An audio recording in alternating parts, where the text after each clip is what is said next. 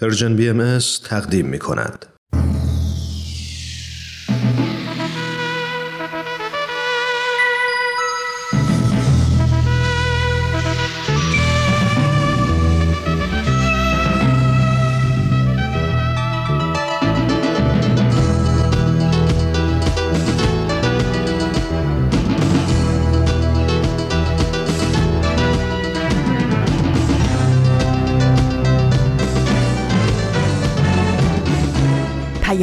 دوست، برنامه‌ای برای تفاهم و پیوند دلها.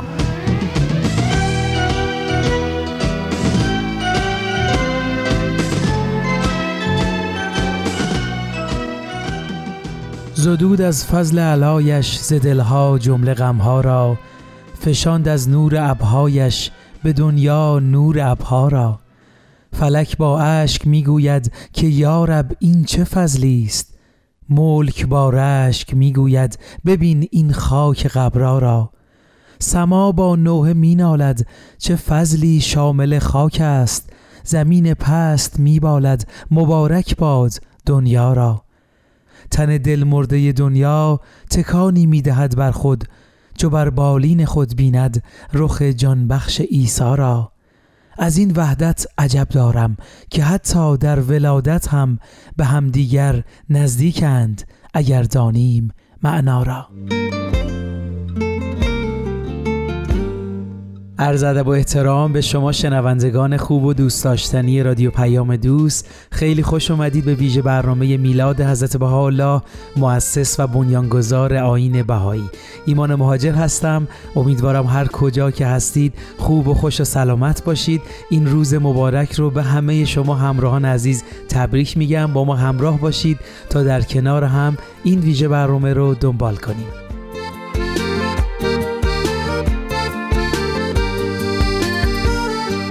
بله، همونطور که ما رو همراهی میکنی، دیروز هم با ویژه برنامه میلاد حضرت باب، مؤسس آیین بابی، همراه شما بودیم. امروز هم همونطور که گفتیم با ویژه برنامه تولد حضرت بهاءالله در خدمتتون خواهیم بود. تلاشمون اینه که در این ویژه برنامه با آموزه های حضرت بهاءالله بیشتر آشنا بشیم. پس با ما همراه باشید تا ادامه برنامه.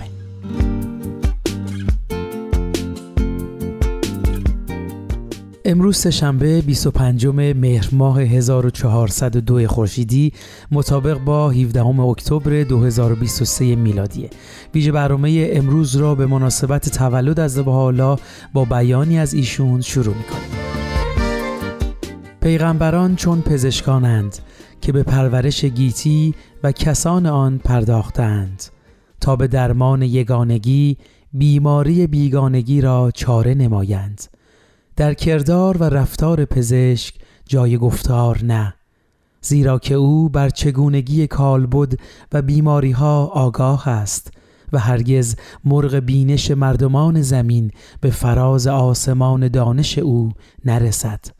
پس اگر رفتار امروز پزشک را با گذشته یکسان نبینید، جای گفتار نه، چه که هر روز بیمار را روش جداگانه سزاوار و همچنین پیامبران یزدان هرگاه که جهان را به خورشید تابان دانش درخشان نمودند، به هرچه سزاوار آن روز بود مردم را به سوی خداوند یکتا خواندند و آنها را از تیرگی به روشنایی دانایی راه نمودند. خالق مهربونیا اومدنت سعادت بدون دشمنی برای ما یه عادت. خالق مهربونیا اومدنت یه معجزه است، راه نجات آدما تولد تو بود و بس. بله، حضرت بهاءالله که اسمشون میرزا حسین علی نوری هست، در تهران در سال 1817 میلادی به دنیا آمدند حقیقتش ما میخوایم توی برنامه امروز با اثرات آموزه‌های آیین بهایی بیشتر آشنا بشیم و ببینیم چه مفاهیم جدیدی رو برای بشریت آوردن. برای همین موضوع شاید خوب باشه اول بریم ببینیم در زمانی که حضرت بهاءالله متولد شدن اوضاع و احوال ایران چطور بوده. مطمئنا آگاهی از شرایط اون زمان بهتر میتونه به ما کمک کنه که درک کنیم نقطه شروع حرکت ایشون از دل چه جامعه‌ای بوده. برای همین موضوع توی ویژه برنامه امروز ما سعی کردیم از نظرات چند تا از محققین و جامعه شناسان کمک بگیریم تا به این ویژه برنامه قنای بهتری بدیم. ممنونم که ما رو همراهی میکنید. یه فاصله کوتاه میگیریم و میریم نظرات آقای سهند جاوید و خانم‌ها فره دوستار و مینای یزدانی رو درباره اوضاع احوال اون زمان میشنویم. زمان تاریک و رهباری، بشر سردرگم و خسته، اسیر دست اوهامه، پر پرواز او بسته، امیدش بارش بارون به دشت فکر و اندیشه، نهالی تازه میکاره تو فکرش ریشه و تیشه. من از دو بود به این موضوع نگاه میکنم. یکی از منظر اجتماعی هست که متاسفانه در اون زمان که حضرت بهاءالله در ایران بودن، یعنی در میانه های قرن 19 حضرت بهاءالله یک جامعه‌ای رو باش مواجه بودن که تبعیض اجتماعی در تمام سطوح اون وجود داشته. تبعیض علیه زنان به طور مثال بسیار وجود داشته، زنان حق حضور در جامعه رو نداشتند، بسیاری درصد بسیار بالایی از زنان بیسواد بودن چون زنان حق رفتن به مدرسه رو نداشتن. همینجور ما می‌بینیم که تبعیض علیه اقلیت‌های دینی بسیار وجود داشته و گسترده بوده. در حوزه سیاسی که ما نگاه میکنیم میبینیم که استبداد سیاسی وجود داشته و مردم در تصمیم گیری ها دخیل نبودن و حتی متاسفانه حتی درک درستی هم از حکومت پارلمانی یا مشروطه وجود نداشته و خب ما میبینیم که حضرت بهاءالله توی یک همچین زمینه اجتماعی و سیاسی ظاهر میشن و حالا تعالیمشون رو میبینیم که چقدر انقلابی و دگرگون کننده هستش.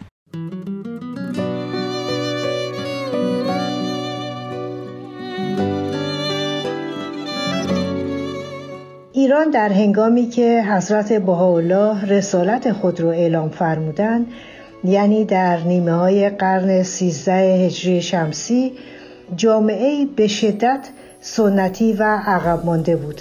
در نتیجه سفرهای ناصرالدین شاه قاجار به اروپا و اعزام دانشجویان ایرانی به ممالک غربی، رفته رفته ایرانی‌ها با مظاهر تمدن مدرن آشنا می‌شدند.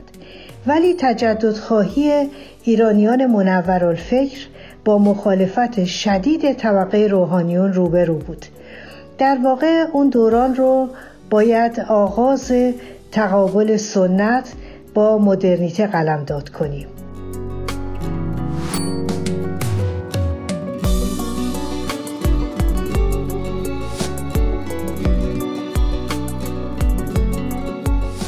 این دوران همزمان بود با قدرت کشورهای اروپایی صنعتی شده و رونق اقتصادی و سیاسی اونا. دوتا از این کشورها یعنی روسیه تزاری از شمال و انگلستان از جنوب در ایران نفوذ داشتند و با هم رقابت میکردند برای به دست آوردن هرچه بیشتر امتیازاتی برای خودشون.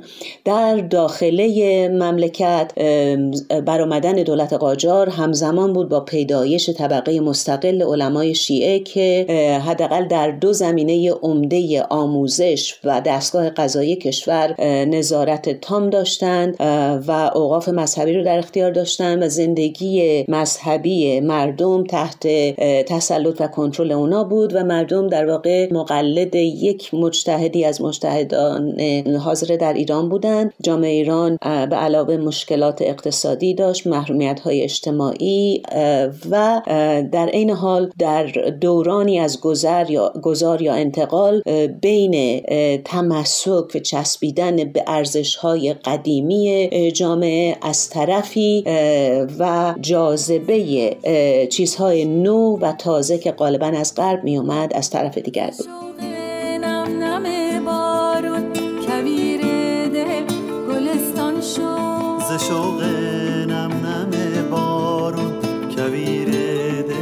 گلستان شو الله تولد یا الله تولد یا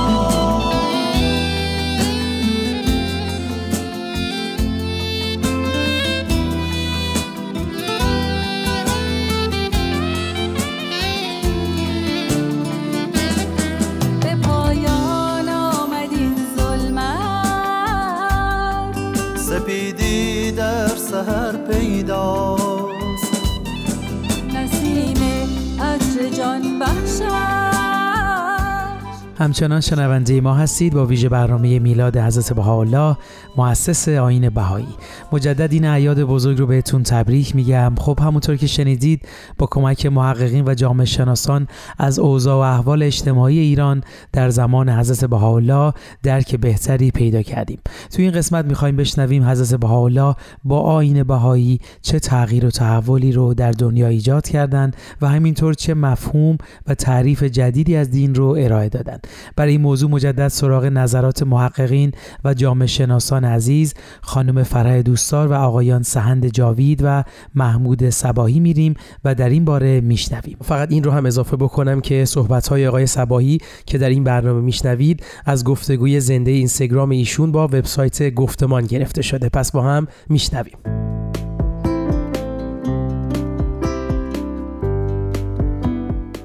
در جامعه سنتی آن زمان حضرت بهاءالله اعلان فرمودند که ما وارد مرحله جدیدی از تمدن بشری می شویم. از خصوصیات این تحول این که باید تقلید و پیروی کورکورانه را کنار گذاشت و با نیروی عقل و خرد به جستجوی حقیقت پرداخت. تعلیم انقلابی دیگر تحول نقش زنان بود که نماد اون برداشتن حجاب یا نقاب به وسیله طاهره قرهالعین بود که بعدها منجر به اعلان برابری ارزش و حقوق زن و مرد شد. احترام به باورهای دیگران و عدم تعرض به دیگراندیشان در جو سنتی اون زمان نشانگر تحول فکری عظیمی بود که به وسیله حضرت بهاءالله توصیه می شد. در واقع هدف حضرت بهاءالله آماده ساختن زمینه فکری ایرانی ها جهت پذیرش تجدد و ورود به دنیای مدرن بود.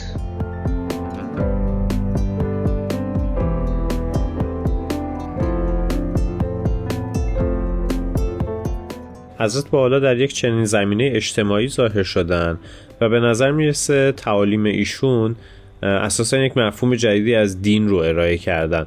اون مفهوم سابق و سنتی از دین که دین صرفاً یک جنبه انفعالی داشت، نهایتاً افراد تحول درونی پیدا میکردن، عبادت میکردن، نذر و نیاز میکردن و احسان نیکوکاری میکردن رو حضرت بهاءالله این تعریف سنتی و محدود از دین رو گسترش میدن و اون رو متحول میکنن و بیان میکنن که دین اساسا وظیفه این رو داره که نه تنها فرد رو متحول بکنه، قلب و ذهن افراد رو متحول بکنه، که بتونه ساختارهای اجتماعی رو هم متحول بکنه، که بتونه یک جهان بهتری بسازه. در راستای همین هدف است که حضرت بهاءالله یک سری اصولی رو بیان میکنن، مثلا اشاره به اصل یگانگی نوع انسان میکنن و اصل یگانگی نوع انسان به این معنی هست که باید یک روابط جدیدی بین افراد به وجود بیاد، یعنی افراد اون اختلافات سابقشون رو باید برطرف کنن، یک انضباط اخلاقی باید داشته باشن، مثلا غیبت نکنن، در راستای گسترش وحدت تلاش بکنن و در این حال یگانگی نوع انسان به این معنی هست که باید یک روابط جدیدی بین افراد و مؤسسات اجتماعی به وجود بیاد، یعنی مؤسسات اجتماعی باید بتونن اعتماد، احترام و حمایت افرادی رو که در حیطه تصمیم گیری اونها هستن رو بتونن جلب بکنن. برای همین هست که حضرت بهاءالله برابری اجتماعی رو طرح میکنن، به این معنی که همه افراد دارای حقوق برابر هستن، هیچ فردی نسبت به افراد دیگه یا هیچ گروهی نسبت به گروه‌های دیگه برتری نداره، همه از لحاظ حقوق اجتماعی با هم برابر هستن و هیچ گروهی نباید از صحنه اجتماعی کنار گذاشته بشه.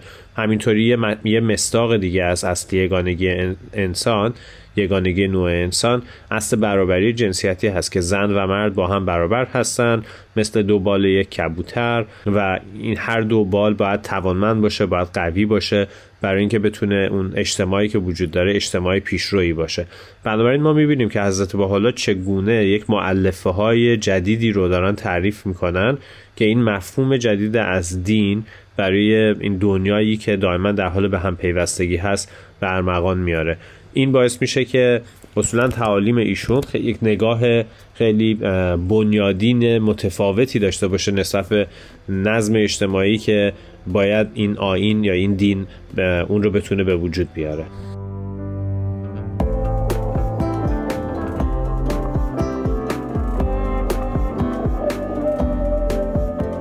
دین بهایی نیامده که یک ساخت دینی سنتی و کلاسیک، اصلا در واقع یک دین متفاوتی است. اگر کسی اینها رو درست درک نکنه و فکر بکنه که دین بهایی مثل بقیه ادیان هست، البته در بنیانها یک عناصر مشترکی داره ولی در نحوه ظهورش بالکل یک دین متفاوتی است، باید متفاوت تعبیر بشه و تفسیر بشه و همه چیزش متفاوت هست.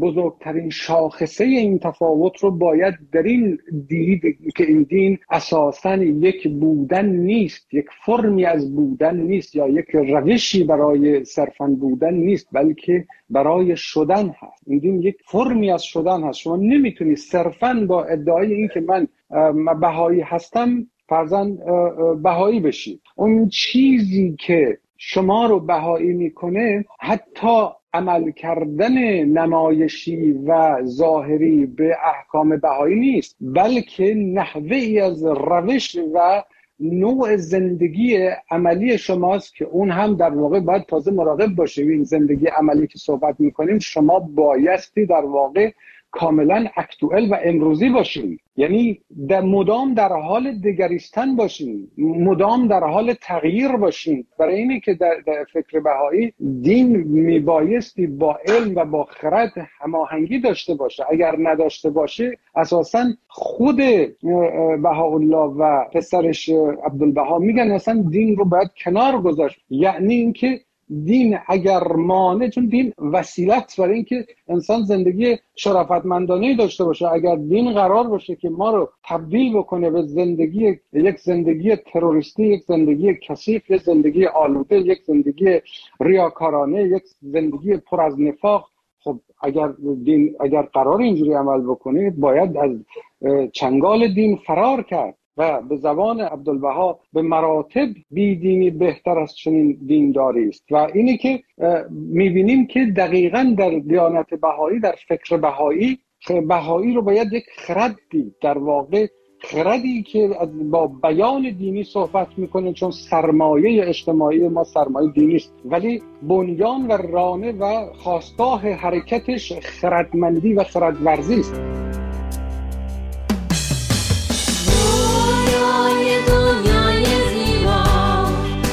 جونت بدون دعوا مثل باقی بر از گل از سفید و سرخ و سیاه، این دنیای رنگی میشه نباشه رویا اگه تموم آنم مثل وطن بمونه اگه هیچکی تو دنیا خودشو تنها نمونه.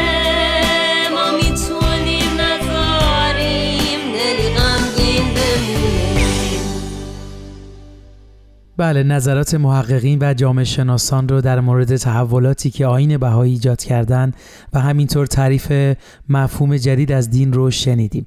همونطور که اشاره شد، یکی از تحولاتی که آیین بهایی به همراه داشته تحول در نقش زنان بوده که خاستگاه اون هم برابری حقوق زن و مرد است و تو این فرایند تحول اولین زنی که در این مسیر قدم گذاشتن طاهره قرهالعین بود که مطمئناً با شخصیت و عملکرد و نقش ایشون در این تحول با نمایش رادیویی که هر سه شنبه پخش میشه بیشتر آشنا شدید.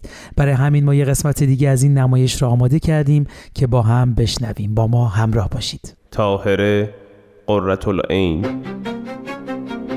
با دقت مواظب این فراش هایی که مأمور اینجا هستن باش. مطمئن باشید همه چیز آماده است پدر جان. نگویید که جانم آتش میگیرد. خدایا دفع بلا کن. می‌نویسیم این زن ظالم و گمراه است و قتلش واجب است. آری خوب است، خودمان را خلاص می‌کنیم. هرچند در دلم یقین دارم که حق می‌گوید.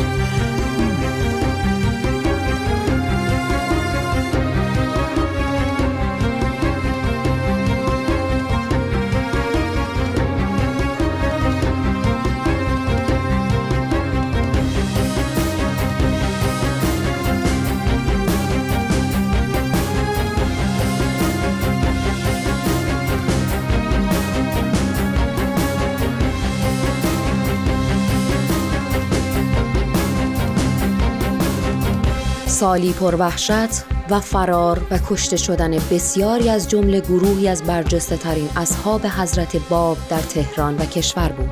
هر گوشه شهر پیکری بر دروازه‌ای آویزان بود.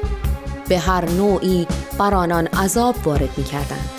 با این حال اصحاب حضرت باب کوه استقامت، مظهر عشق و وفا بودند. مادر شاه که حضرت بهاءالله و طاهره را دخیل در تیراندازی به پسرش می‌دانست، همچنان قتل آن دو را خواستار بود. سرانجام ناصرالدین شاه با بالا گرفتن این هیجانات تصمیم نهایی را گرفت. او در نظر داشت که طاهره را به انکار از آیین بابی وادار نماید. به همین دلیل چند نماینده از جمله دو تن از علمای طراز اول تهران به نام ملا علی کنی و ملا محمد اندرمانی را برای مذاکره به خانه کلانتر فرستاد که طاهره را مجاب نمایند.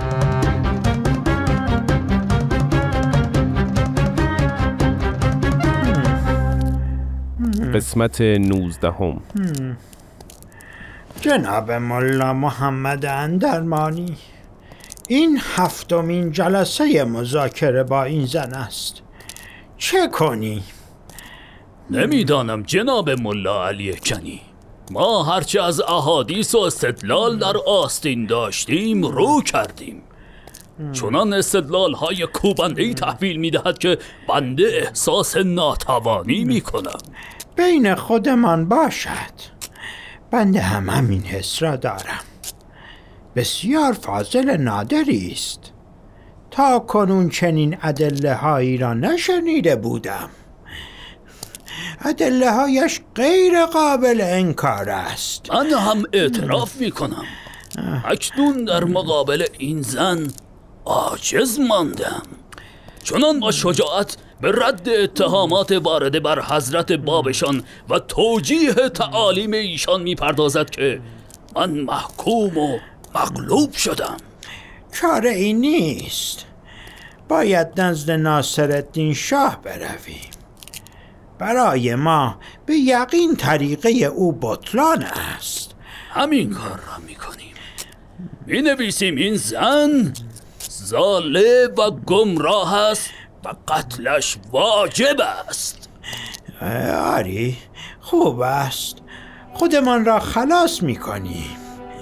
هرچند در دلم یقین دارم که حق میگوید. در دلت نگه دار که سرمان به باد میرود. زود باش برویم تا کارش را سریعاً بسازیم. آری برویم.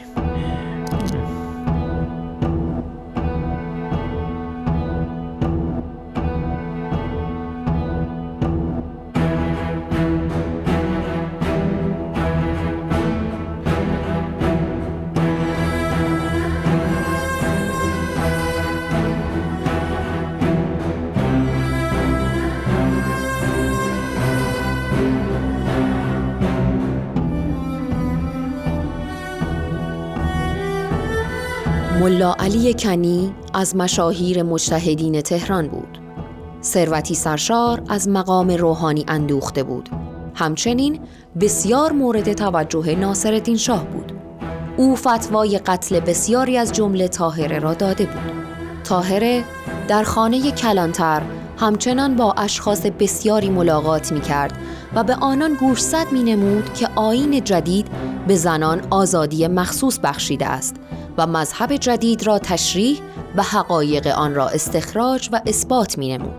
حتی به آن دو مجتهد که برای رد عقیده طاهره و اصحاب حضرت باب در 7 جلسه با ایشان مناظره داشتند، آیین جدید را با کمال قدرت اثبات نمود.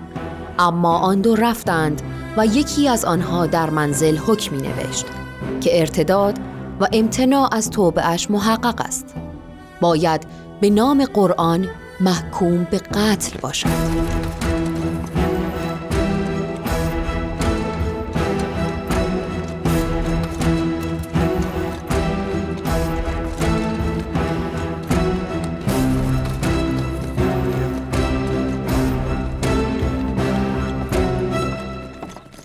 سکینه خانم چه شده؟ خیر باشد؟ خانم جان، میدانید که خوابم سبک است. دیشب جناب طاهره را دیدم که از اتاق بیرون آمد. از دور نگاهش میکردم. رفت در حیاط، تمام بدن خود را شست و به اتاق برگشت. از سر تا پا لباس سفید پوشیده بود و در حال زمزمه عطر به خود میزد. خانم، تا کنون ایشان را اینطور شاد و بشاش ندیده بودم. بفرمایید جناب طاهره. خوش آمدید. بفرمایید. آمدم از شما معذرت بخواهم. چه میگویید جناب طاهره؟ من و همسرم محمود خان باید به خاطر حبس بیمورد شما یک عمر شرمنده باشیم. شما و بستگانتان بی نهایت به من لطف داشتید. قدردان محبتتان هستم. اگر زحمتی به شما دادم یا خطایی از من سرزده، مرا عفو کنید. من از مصاحبت با شما بسیار خرسند بودم. جانم به قربانتان، مرا میترسانید. از ما چه خطایی سر زده؟ مکدر شده اید؟ من از شما بسیار راضی هستم بانو. در این ایام به دوستانم بسیار کمک کردید و ملاقات ها را فراهم نمودید. خواستم سپاس خود را به عرضتان برسانم. از همه کسانی که در این مدت به من محبت را تمام کرده اند ممنون هستم. سکینه خانم، شما هم بسیار به من محبت داشتی. خانم جان، شما لطفاً همراه من بیایید. چند سفارش دارم. به روی چشم خانم جان. اتفاق بدی در راه سکینه. خدا رحم کند. نگویید خانم جان، نگویید که جانم آتش میگیرد. خدایا دفع بلا کن.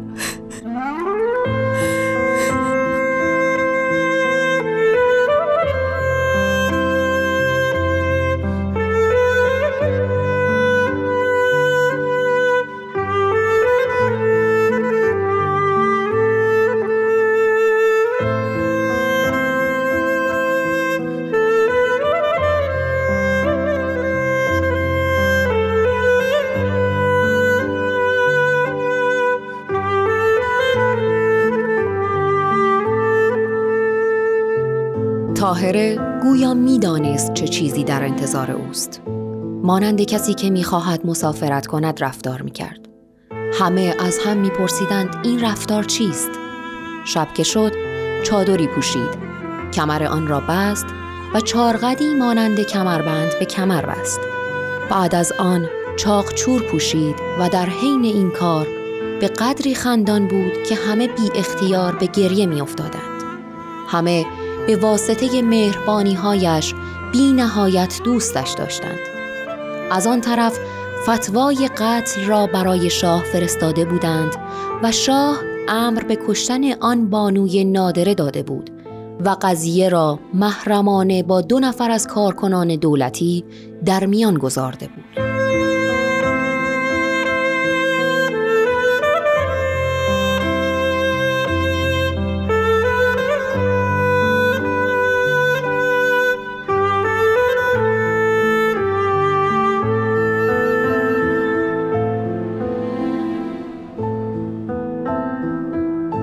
چه امری داشتید پدر جان؟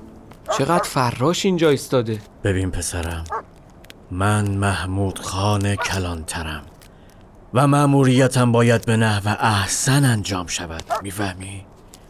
مقامم در خطر است. چشم، هرچه بفرمایید تمام و کمال انجام میدهم. موضوع چیست؟ با دقت مواظب این فراش هایی که مأمور اینجا هستن باش. به واسطه گشت هایی که گماشتم مطلع شد که فراش ها در پست خود حاضر باشند. اعلام کردیم پس از اینکه 3 ساعت از شب گذشت هیچ کس حق بودن در کوچه را ندارد، فهمیدی؟ از باغ ایلخانی تا خانه من 1 دسته فراش ردیف کردم که تو باید نظارت داشته باشی. باشد پدر جان، اما این تدابیر سخت برای چیست؟ ساکت باش، محرمانه است. بد میگویم، هر کس غیر اعضای دولت را دیدید دستگیر کنید و بکشید. باشد پدر جان، پس من بروم گشتی بزنم. آفرین، آفرین پسرم، زود برگرد اینجا منتظر باش.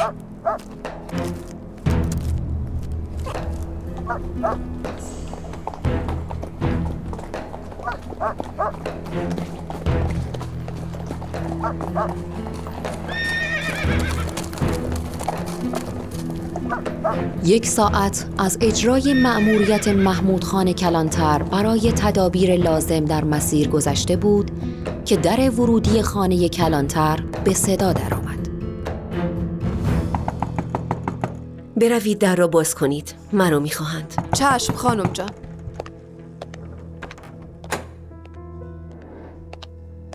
بیایید خانم، محمود خان شما را می‌خواهند. آری می‌دانم، خوب می‌دانم به کجا مرا خواهند برد. می‌دانم نسبت به من چه خواهند کرد. بفرمایید خانم. من آمدم، اما خوب فکر کنید. روزی هم خواهد آمد که اربابت تو را نیز خواهد کشت محمود خان. راه بیافتید، همینجا منتظر باشید. ببینم تمام احتیاطات را به جا آوردی یا نه؟ مطمئن باشید همه چیز آماده است پدر جان. بیا این پاکت مر کرده را بگیر. این زن را باید به باغ ایلخانی ببری و به عزیز خان سردار بدهی و رسید بگیری. مراقب باش. چشم پدر. بفرمایید جناب طاهره، سوار اسب شوید. این شنل را هم روی سر خود بیاندازید.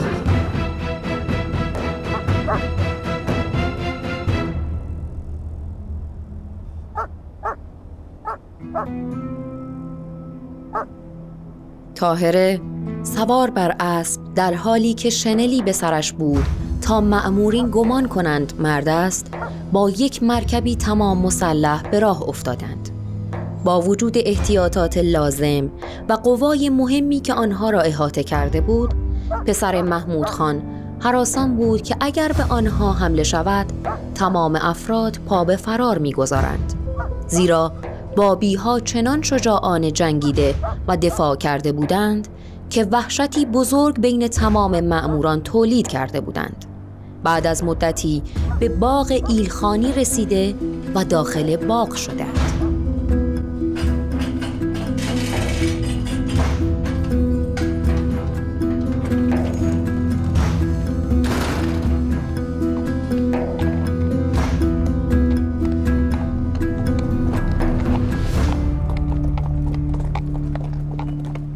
جناب طاهره رسیدیم، اینجا باید پیاده شوید.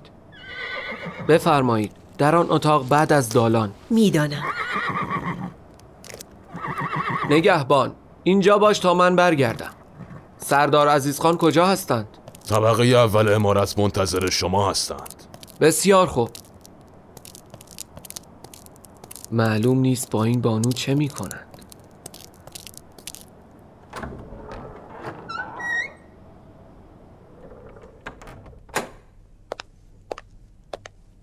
جناب عزیز خان سلام.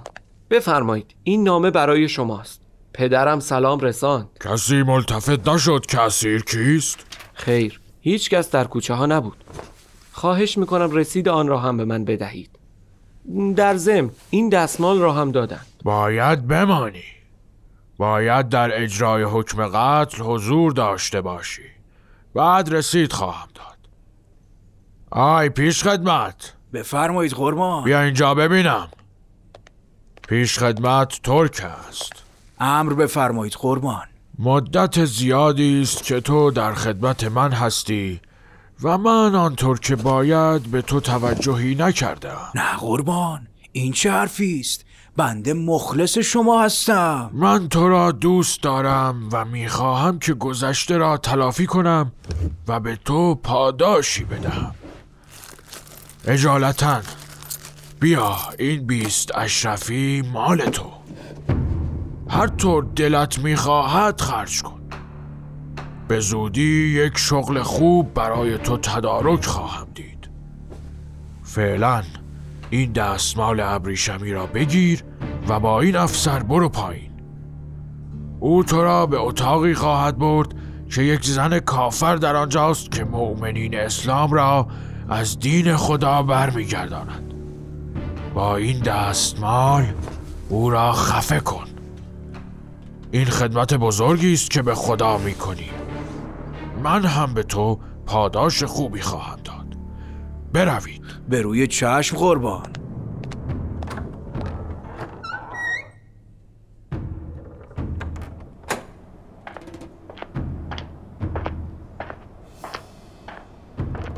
نگهبان برو کنار. چشم بفرمایید. او که به سجده افتاده و دعا میخواند. تو کار خودت را انجام بده. ای جوان، حیف است دست تو به خون آلوده شود. نه نمیتوانم. کجا می روی بیس؟ رهایم کن. کجا می روی؟ از او بر نمی آید. باید به سردار خبر دهم. خداوندا این چه مأموریتی بود آخر؟ آن هم به دست سرداری مست و سنی و قسی القلب.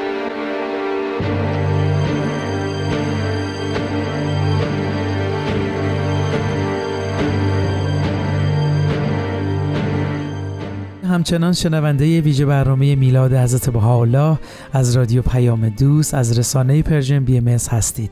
ایمان مهاجر هستم. خب در ادامه صحبتمون به این موضوع میپردازیم که هر پیامبری با ظهورش تعالیمی رو برای انسانها میاره که در بنیان اجتماعی زمان تغییر و تحول ایجاد میکنه. حضرت بهاءالله هم تعالیمی رو برای بشریت برمغان آوردن که در این دوره از زمان مناسب بلوغ جامعه هست. شاید میشه گفت هدف کلی ظهور حضرت بهاءالله وحدت عالم انسانی و صلح عمومی هست که در کنار آموزه‌های دیگه این آیین به فرایند رشد بلوغ بشری کمک میکنه. ما سعی میکنیم توی این قسمت از برنامه به بعضی از آموزه های این آیین با کمک نظرات محققین و جامعه شناسان خانم مینای یزدانی و آقای محمود سباهی نگاهی داشته باشیم. صحبت های آقای سباهی که در این برنامه میشنوید از گفتگوی زنده اینستاگرام ایشون با وبسایت گفتمان گرفته شده. پس با ما همراه باشید تا با بعضی از آموزه های بهایی بیشتر آشنا بشیم.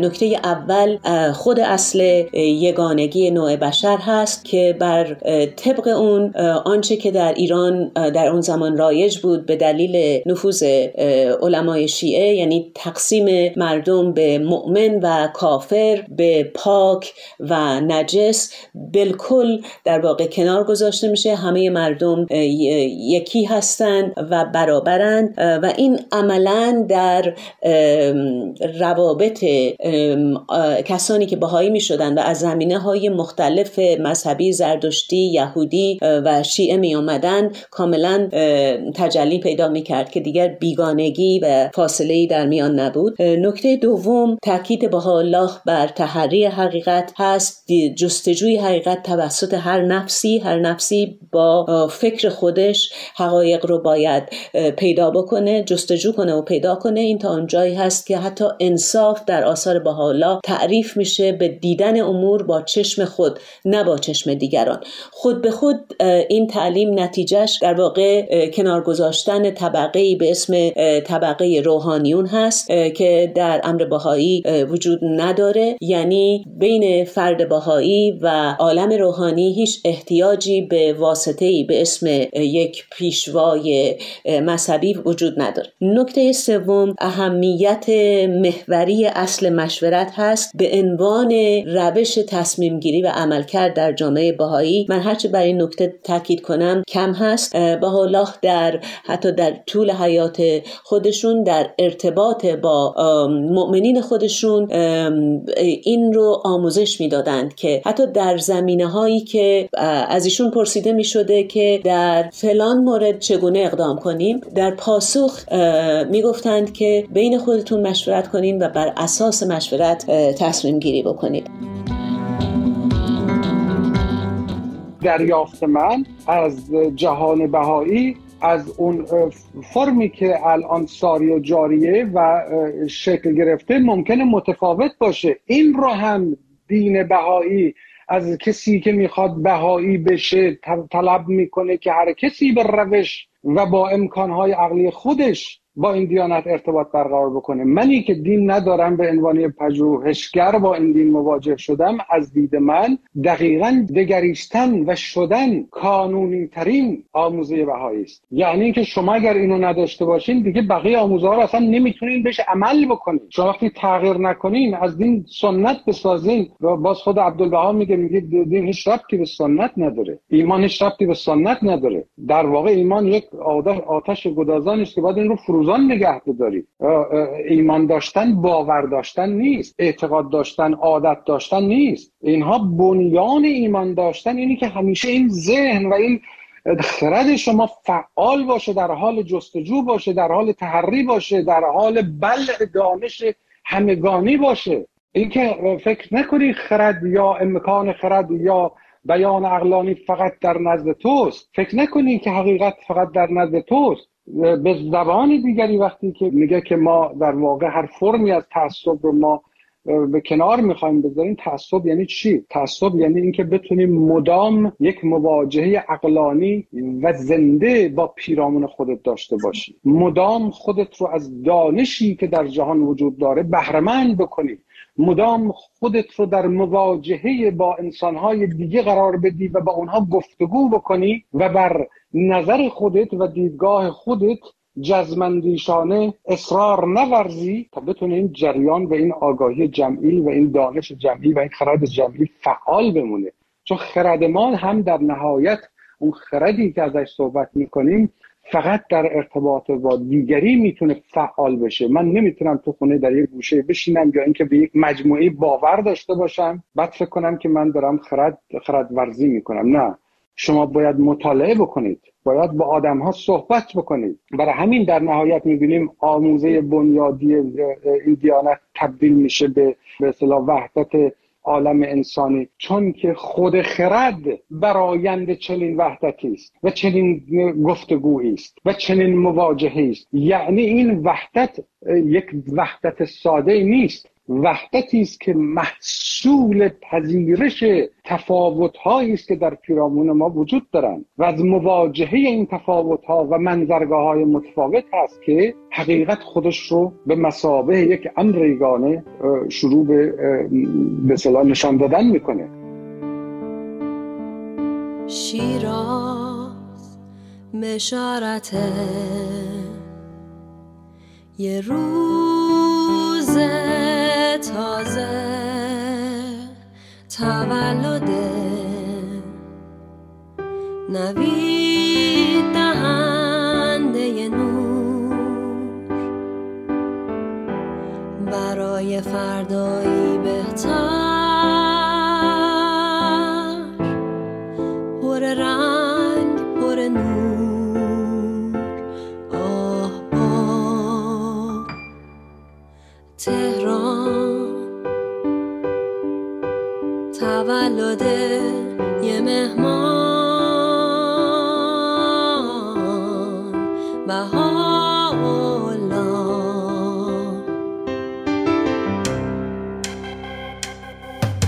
یه معمار که میسازه رویا، یه راهی به فردا.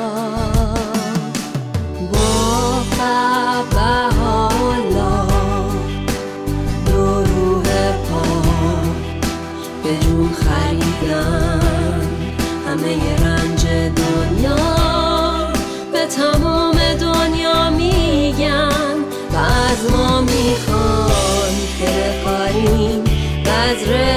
با محبت توی دلهای پژمرده و بیم که بسازیم دنیای بی خشونت پر آرامش بدون زور. ارادتمندتون ایمان مهاجر. روز و روزگارتون خوش.